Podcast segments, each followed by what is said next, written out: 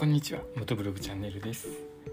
今日は11月4日木曜日ですね。祭日後の。木曜日はいかがお過ごしでしょうか。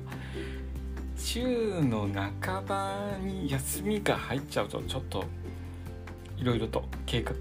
がずれちゃいますよね。あの1週間通して、計画予定が立てられないっていうこともあってちょっと、うまく進まないこととかが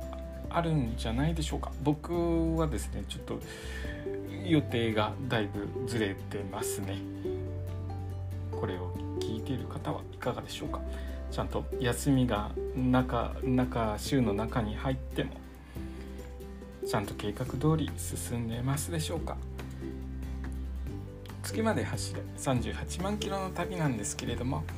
250cc のビッグスクーターで月から月からじゃないですね。地球から月までの距離38万キロ走破しようという計画で、えー、今企画を立てて、えー、走っていますけれどもそのバイクがですねいろいろと整備しなきゃいけなかったりとか点検しなきゃいけなかったりとかするのでなかなかその整備する場所を確保するのが難しかったんですね。そこでレンタルのバイクガレージを借りましてそこで、まあ、あの整備をするようにしてきていましたが12月で今月じゃないか来月の12月で契約が終了するんですね。で今借りてるガレージはですねバイクが縦に入らないんですね。バイク縦に入れるとお尻の方がシャッターに当たってしまってシャッター閉まらないので斜めにして ハンドルを切ってできるだけ、えー、コンパクトに入れないと、えー、シャッターが閉まらないものであのー大きさ的には少し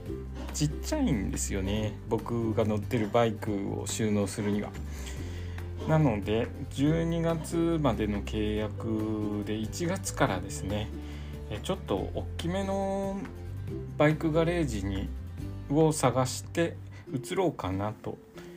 考えています今月ぐらいから少しバイクガレージの方を見に行ったりとかして予算と 大きさが、えー、見合うガレージを探せ探すようにしていく予定です。今はですね大きさで言うと2畳半ぐらいの大きさなんですね。2畳半の大きさなので、えー、できれば4畳ぐらいの大きさのスペースのバイクガレージを探していこうかなと予定しています。今日の話はですねバイクガレージを新たに探そうという話でした。今日の放送もお聴きくださりありがとうございました。それではまた明日。